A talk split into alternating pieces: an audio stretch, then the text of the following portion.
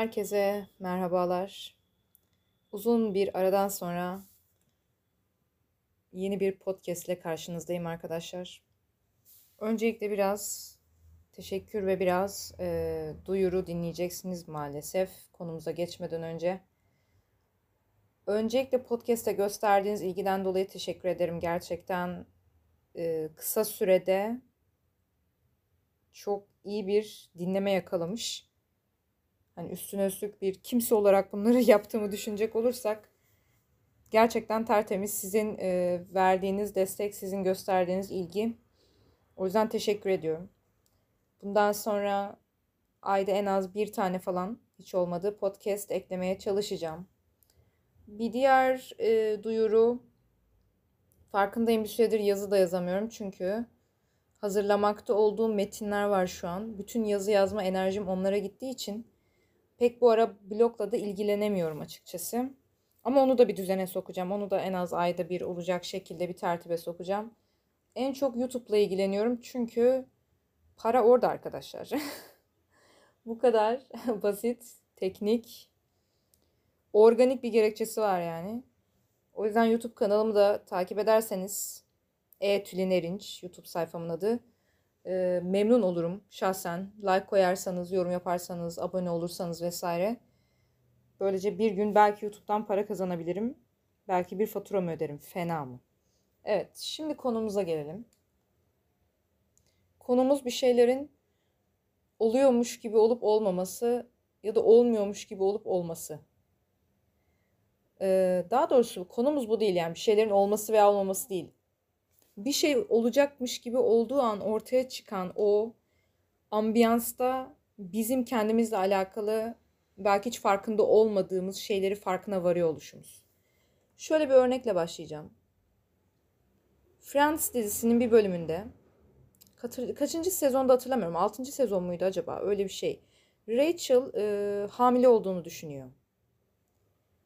Ama henüz test yapmamış yani net değil bilmiyor. Arkadaşları işte Monica ile Phoebe sürekli işte şey deyip duruyorlar. Ne yapacaksın? Doğuracak mısın falan filan. Sürekli şey deyip duruyor. Bilmiyorum. Bilmiyorum. Çünkü planlanmamış bir hamilelik. Şimdi planlanmamış bir şey ortaya çıkınca tabii şöyle bir şey oluyor. İnsan o konuyla ilgili ne hissedeceğini bilmiyor. Çünkü aslında biz hepimiz kendi hislerimize kimliğimiz oranında müsaade veriyoruz. Kimliğimizle yani kendilik imajımızda kendimizi gördüğümüz hal neyse çok da uyuşmayan negatif veya pozitif fark etmez duygularımıza karşı, düşüncelerimize karşı körüz. Şimdi Rachel hamile kaldığı zaman böyle bekar, işte çalışan, ondan sonra kendi ayakları üzerinde duran, işi gücü gayet iyi giden, işte gayet fiziği, güzelliği yerinde, güçlü genç kadın modunda Şimdi böyle bir noktada özellikle evli değilseniz zaten çocuk yapmayı düşünmüyorsanız falan bir anda böyle bir şey çıkınca tabii yani ne hissedeceğinizi bilemezsiniz. Çünkü imajınız bir dakika biz bir, biz bir bunu düşünelim. Biz bu konuya nasıl bakıyorduk? Biz bu konuyla ilgili ne söylüyorduk? Biz bu olaya nasıl yaklaşıyorduk falan diyecektir. Kimlik algınız. Ee, bu yüzden bilmiyorum diyor Rachel sürekli olarak. Sonra test yapıyorlar. Fakat Rachel çok heyecanlandığı için teste bakamıyor ve Phoebe'ye diyor ki sen bak, sen söyle. Phoebe teste bakıyor ve Rachel'a dönüp diyor ki negatif. Rachel bu haberi alınca kendine engel dahi olamadan yani kendi kontrol edemeden düşünerek gerçekten bilinçli olarak zihninde de bununla bütünleşik bir biçimde değil fiziki bir tepki olarak ağlamaya başlıyor. Ve diyor ki neden şu an ağladığımı bilmiyorum. Yani neden ağlıyorum ki? Yani şu an üzüldüğümü hissediyorum ve sahip olmayı düşünmediğim, yani bunu düşünmedim bile. Anneliği düşünmedim, hamileliği düşünmedim. Hani buna rağmen niye sanki çok hesaplamışım, kitaplamışım, planlamışım, bunu yapacakmışım, bunu hazırmışım, zaten çocuk istiyorum diyormuşum gibi gerçekleşmemiş bir hamileliğe sanki hamileymişim de düşürmüşüm gibi tepki veriyorum. Bu kadar ayrıntılı konuşmuyor da ben oradaki e, durumu size açıyorum. Dizide bu kadar ayrıntılı replikler yok. ağlıyor fiziki tepki olarak çünkü her ne kadar o anki durumunda bekar, işi gücü yerinde bir kadın olarak her şeyden de önce bir bekar kadın olarak yani bir bekar olarak çünkü çocukla ilgili duygulara müsaade yok. Bu yüzden çocukla ilgili, bebekle ilgili, hamile kalmakla ilgili ne hissedeceğini zihinsel olarak bilmiyor ve yani bunu kendi yapısında, kendi kimliğinde nereye koyacağını bilmiyor.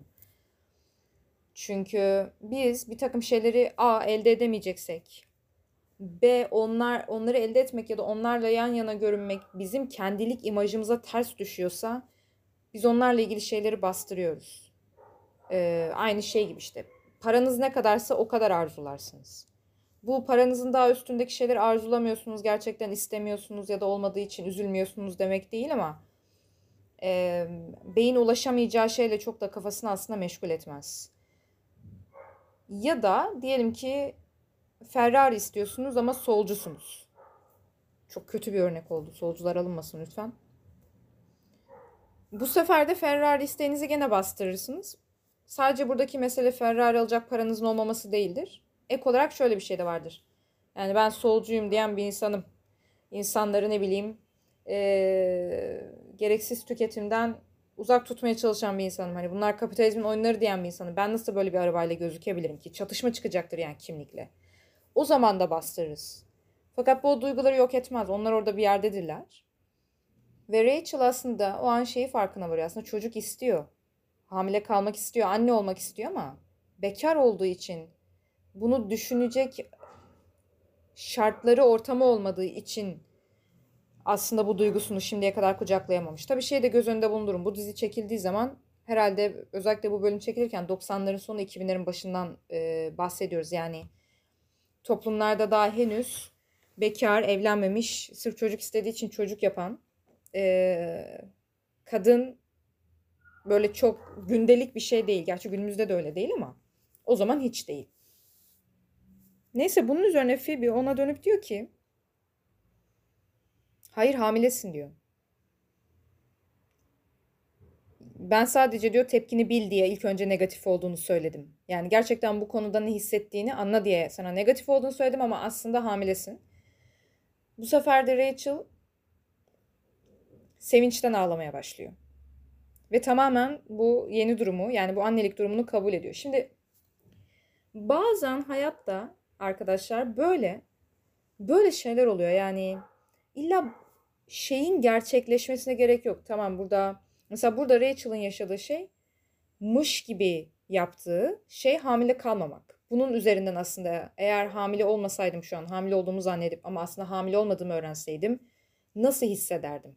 Bunu deneyimleyebileceği bir gerçekçi ortam oluşuyor aslında. Yani bunu böyle evde otururken Rachel ne bileyim böyle başını eline yaslamış. Acaba şöyle bir şey olsa nasıl olurdu gibi böyle duygulardan uzak çok daha zihinsel kurmuyor. Gerçekten öyle bir şey olmuş gibi bir ortam oluşuyor. Ve ancak o simülatif ortam sayesinde aslında bu konuyla ilgili duygularını anlayabiliyor. Bazen bizim de hayatımızda böyle şeyler oluyor. Bir şey çok olacakmış gibi ya da bir şey hiç olmayacakmış gibi. Yani bütün dekorasyon, bütün ambiyans, bütün kurgu buna göre gidiyor. Halbuki öyle bir şey yok. O şey ya gerçekten olacak zaten olacak ya da zaten olmayacak ya da şu an için. Ama olay gerçeklikten kopuyor ve sanki bir tip simülasyonun içine düşüyoruz. Ve ancak o simülasyonun içine düştüğümüz zaman bir şeylerle ilgili gerçek duygumuzu anlayabiliyoruz. Mesela gerçekten e, hamile kalma riskimiz varsa yani o durum öyle bir şeye geldiyse mesela ya da kız arkadaşımız hamileyse ya da öyle bir risk varsa gerçekten deneyimin içine düşmüş oluyoruz. Henüz bir risk de demeyeyim de henüz bu bir potansiyel gerçekleşmiş kesin kanıtlanmış bir şey değil. Ama e, bu kadar yaklaşınca mesela konuyla ilgili korkuyor muyuz, istiyor muyuz, istemiyor muyuz? Ancak o zaman anlayabiliyoruz. Bunu sadece böyle gündelik hayatta kendi kendimize otururken ya da insanlarla konuşurken anlamıyoruz. Yani biri gelip bize çocuk sahibi olmak ister misin şu an? Dese zihinden evet veya hayır cevapları veriyoruz. Ama gerçekten öyle bir ihtimal ciddi ciddi doğana kadar o konuyla ilgili gerçek duygumuzu, gerçek atağımızı bilmiyoruz. Bu biriyle birlikte olmak, yeni bir iş, taşınma ihtimali vesaire tüm bu tip olasılıkların hepsi için geçerli.